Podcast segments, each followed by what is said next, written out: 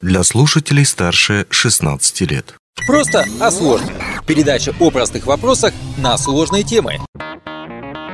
Привет! Эту передачу посвятим истории добычи алмазов до второй половины 20 века.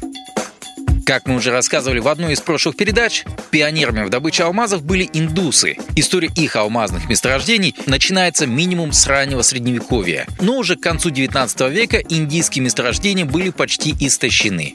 Удивительно, но следующей алмазной державой стала Бразилия. В 1727 году тут были открыты богатейшие алмазные месторождения, часть из которых разрабатывается и сегодня. В 19 веке центр добычи алмазов вновь переместился, и на этот раз в Южную Африку. С 1867 года стали известны богатые месторождения Южной Африки – Капские алмазы.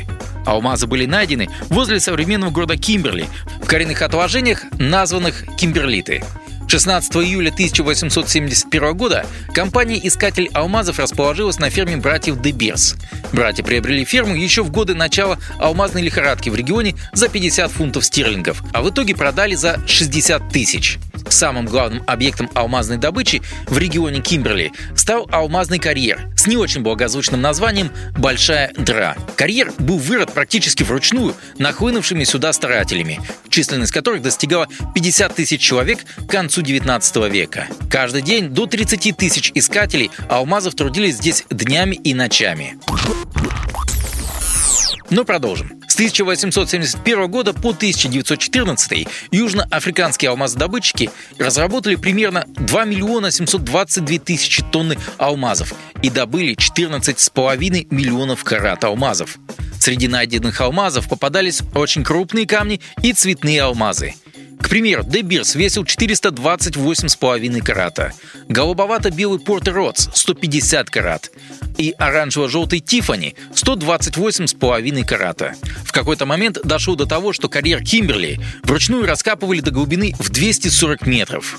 Когда же месторождение было исчерпано, карьер был сначала засыпан пустой породой, а потом затоплен. Но даже после своего закрытия карьер продолжает приносить деньги. Сейчас это туристический объект и главная достопримечательность города Кимберли. Позже новые алмазные трубки были найдены к северу от Кимберли, в Трансвале.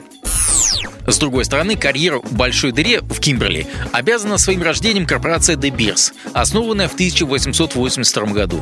Несмотря на название, своим созданием обязана она не братьям Beers, а предпринимателю Сесилу Ротсу.